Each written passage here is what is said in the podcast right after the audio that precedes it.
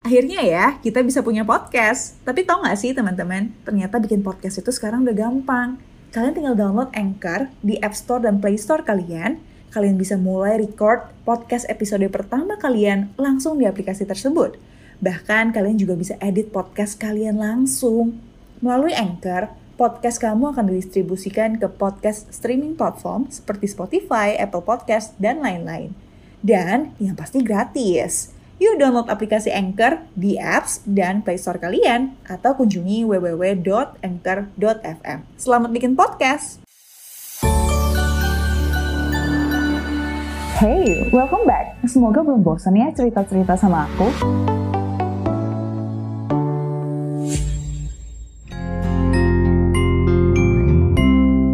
Kini Podcast Network. Kalian pernah dengar fenomena orang kaya makin kaya ya nggak? Emangnya apa sih yang dilakukan cuma oleh orang kaya dan ada nggak sih yang bisa kita contek dari mereka? Hai, kabar baik di sini. Semoga di sana juga ya, karena di video ini aku pengen bahas kenapa sih orang kaya semakin kaya. Menurut aku ada banyak alasan dan variabelnya, tapi yang terutama adalah karena orang kaya tuh punya pola pikir dan mindset yang berbeda. Kalau orang biasa, mereka tuh membelanjakan uangnya untuk sesuatu yang bersifat konsumtif.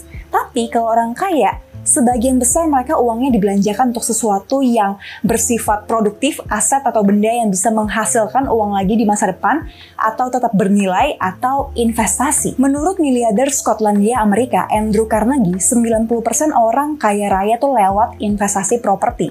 Bahkan berdasarkan data, jumlah Crazy Rich Indonesia juga diproyeksikan naik 67% di 2025 di mana mayoritas kekayaannya itu berasal dari properti. Nah, sekarang yang menarik adalah kenapa sih orang kaya banyak berinvestasi di properti? Setelah dicari tahu ada banyak alasannya. Pertama, karena jumlah populasi itu terus bertambah, oleh karena itu kebutuhan properti juga terus meningkat, tapi di saat bersamaan tanah itu terbatas. Dan kedua, karena demand propertinya meningkat, harga juga akan semakin meningkat dari waktu ke waktu dan mengungguli investasi yang lainnya. Dan ketiga, investasi properti juga bisa disewakan atau dibuat usaha yang berarti kita bisa mendapatkan passive income darinya dan kalau sifatnya masih KPR, pendapatan sewa atau bisnis tadi bisa meringankan biaya cicilan KPR itu. Oke, sebelum kita bahas lebih jauh, sebelumnya kita perlu tahu kalau investasi properti itu bukan cuma beli rumah, tanah, atau apartemen, tapi dia bisa dibagi menjadi empat kategori besar. Pertama, properti residensial yang fungsinya sebagai tempat tinggal, seperti rumah,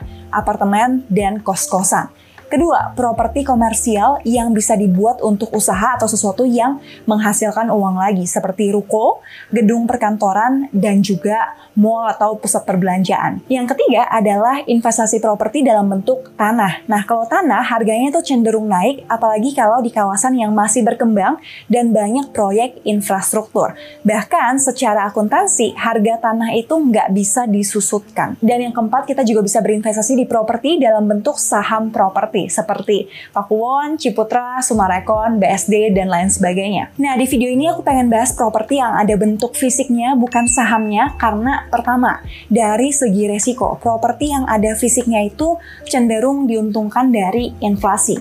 Kayaknya di 2022 ini kan aku sering banget bahas inflasi di video-video aku yang sebelumnya dan di US itu parah banget inflasinya 8,3% per April kemarin. Harga bensin di situ tuh naik 50%, harga bawang tuh naik 40%. Jadi harga barang tuh naik gila-gilaan. Untungnya kita di Indonesia masih cukup aman ya. Inflasi di April kemarin cuma 3,47% aja. Nah, investasi properti itu salah satu yang bisa memberikan perlindungan nilai terhadap inflasi karena ketika semua harga naik dan instrumen investasi yang high risk itu turun, harga properti dan sewa cenderung naik terlebih dahulu. Asalkan kita bisa pilih properti yang tepat. Nah, sekarang pertanyaannya adalah gimana cara pilih properti yang tepat?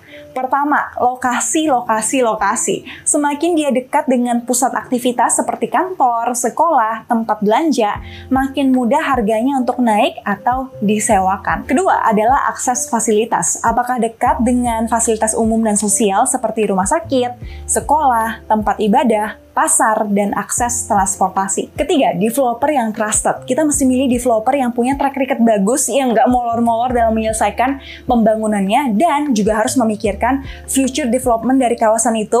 Next, mau bangun apa lagi ya, biar harga dari kawasan itu dan propertinya juga lebih gampang untuk naik. Yang keempat, legalitas. Hal ini berkaitan dengan izin, surat, status kepemilikan, dan pajak, supaya nggak terjadi masalah atau sengketa ke depannya. Dan kedua adalah dari segi return atau income-nya. Properti yang ada fisiknya ini kita bisa cuan dari tiga sumber. Pertama adalah capital gain. Misal kita beli propertinya itu 200 juta, terus tiga tahun lagi kita jual 400 juta. Cuan dari capital gain-nya 100%.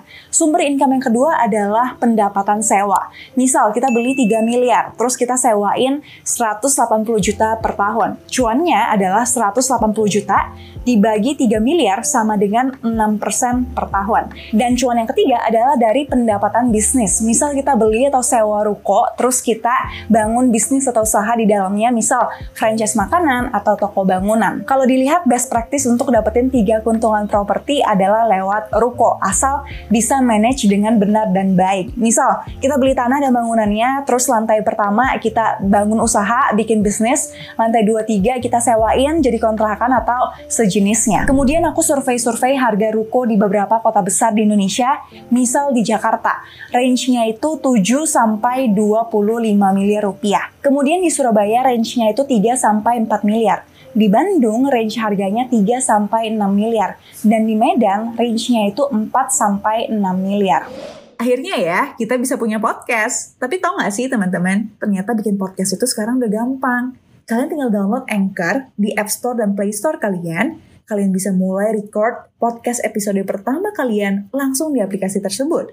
Bahkan kalian juga bisa edit podcast kalian langsung. Melalui Anchor, podcast kamu akan didistribusikan ke podcast streaming platform seperti Spotify, Apple Podcast, dan lain-lain. Dan yang pasti gratis. Yuk download aplikasi Anchor di apps dan Play Store kalian atau kunjungi www.anchor.fm. Selamat bikin podcast. Nah, setelah kita tahu harganya, langsung aja kita menghitung mimpi punya ruko pakai website aku feliciaputrisyasaka.com ya. Kita masuk ke websitenya, kita pilih yang properti, kemudian kita tulis mau punya ruko berapa tahun lagi. Misal, 7 tahun lagi. Untuk harga kita anggap 3 miliar ya untuk pusat perbelanjaan sekitar Jawa Barat. Lah, emang ada kak harga segitu di Jawa Barat? Ada dong, nanti aku spill ya, tapi sekarang kita hitung-hitungan dulu.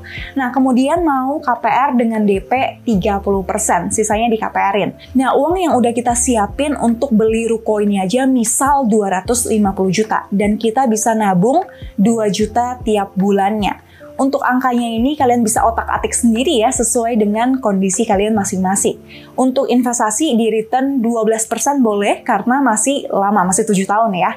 Nah setelah kita klik ternyata strateginya kurang cocok ya. Kita lihat rekomendasi strateginya tuh antara nabung jadi 5,2 juta per bulan atau kita bisa menunda mimpi kita jadi 10 tahun lagi.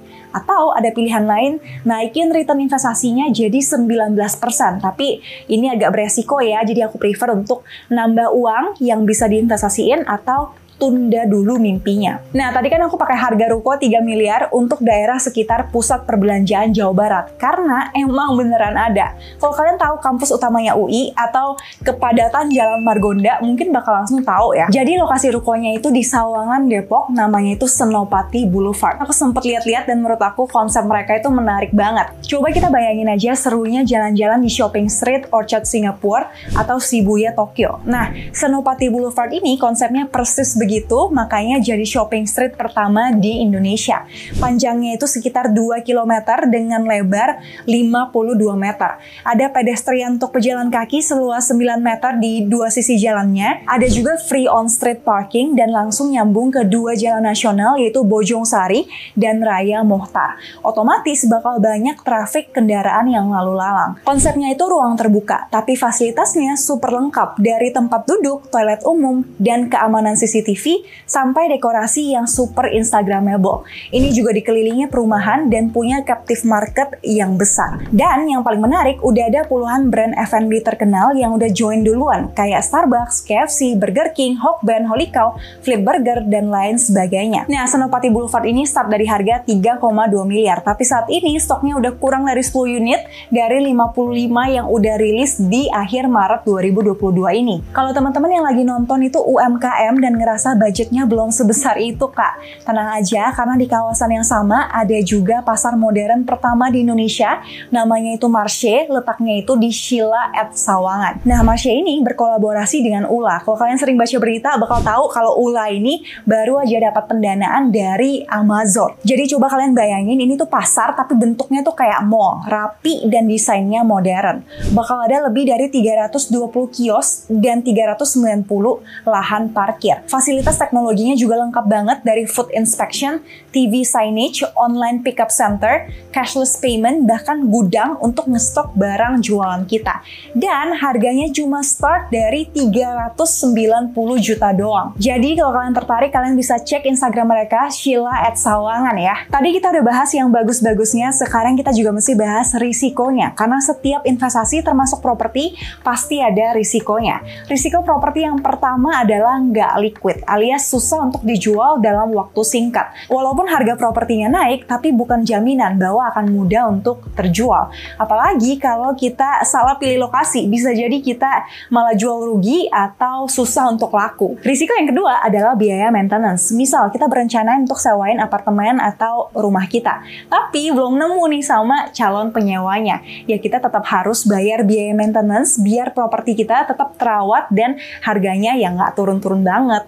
Dan risiko yang ketiga adalah penyusutan. Untuk properti seperti rumah, apartemen, dan ruko, mereka pasti mengalami penyusutan dari waktu ke waktu. Well, itu dia penjelasan singkat seputar investasi properti. Nggak heran ya banyak orang yang kaya dari investasi properti. Tapi jangan lihat cuannya aja, karena aku yakin orang-orang kaya itu juga pasti udah aware dengan risikonya. Jadi high risk, high return. Semoga video ini bermanfaat. Thank you for watching till the end. Dan sampai jumpa di video lain ya. Bye-bye!